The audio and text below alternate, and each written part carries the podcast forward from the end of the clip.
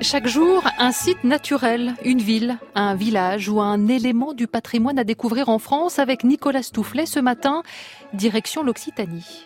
Ailleurs, c'est ici.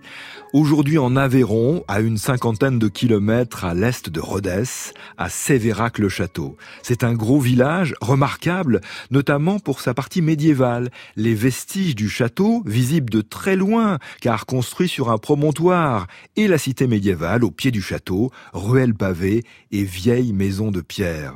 Il faut d'abord grimper dans les ruelles parfois étroites de la cité médiévale. On peut en profiter pour faire une halte et visiter la maison des consuls les consuls qui avaient en charge la bonne administration et la police de la commune, donc gros pouvoir à l'époque. Et en haut, quand on a bien crapahuté, à son rythme, en guise de récompense, un vaste site occupé par les beaux vestiges de la forteresse. Elle est montée pour nous sur ce promontoire tout en haut du village médiéval, Émilie Moreau qui travaille à la mairie de Sévérac. Bonjour Émilie Moreau. Bonjour. L'image du jour, ce que vous voyez et cette vision, ce panorama que vous allez faire partager aux auditeurs de France Inter. Oui, exactement. Je suis dans la cour du château de Sévérac et c'est un, c'est un plaisir euh, quotidien d'admirer ce panorama 360 degrés sur la vallée de l'Aveyron cette forteresse du XIIIe siècle a été transformée au fil des époques. Et finalement, les vestiges, beaux vestiges comme je le disais de cette forteresse, sont un peu aussi une lecture de différentes époques.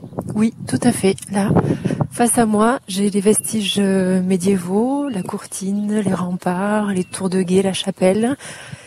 Et en face, il suffit de me tourner et je fais face à la façade Renaissance 17e euh, avec ses, ses jolies voûtes et l'accès à la cuisine et la salle des hommages.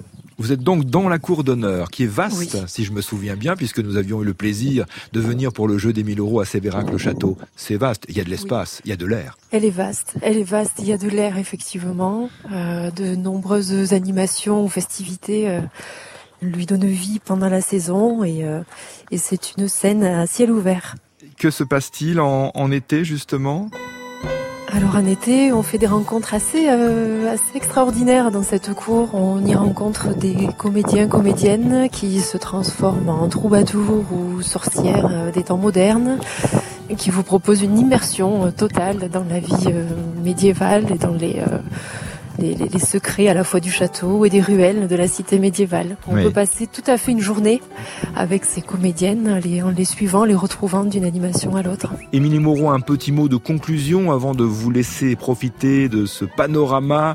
Quels sont les conseils pratiques pour euh, la visite de ce site? Est-ce qu'il faut monter à pied? Est-ce qu'il faut monter en voiture? Est-ce qu'il faut payer pour entrer? Alors il faut absolument monter à pied et traverser, euh, arpenter, comme vous le disiez, la cité médiévale. Profiter des ruelles, des, échoppes qui ouvrent euh, leurs portes. Euh, vraiment profiter de cette cité, c'est vraiment une, très belle surprise. Il n'est pas nécessaire de réserver, il euh, lui recommandait de se renseigner à l'office de tourisme pour avoir le plan, les horaires de visite ou animation. selon les étés, c'est payant ou gratuit et cet été particulier, suite à la période que nous venons de, vivre, et eh bien cet été le château sera entièrement gratuit pour les visites et animations. Bonne nouvelle, je vous laisse dans le vent des sommets de Sévérac-le-Château, département de l'Aveyron. Beaucoup de visiteurs, nous vous le souhaitons. Merci d'avoir été ce matin avec nous sur place pour France Inter. Bonne journée, Émilie Moreau. Merci, bonne journée à vous. Merci.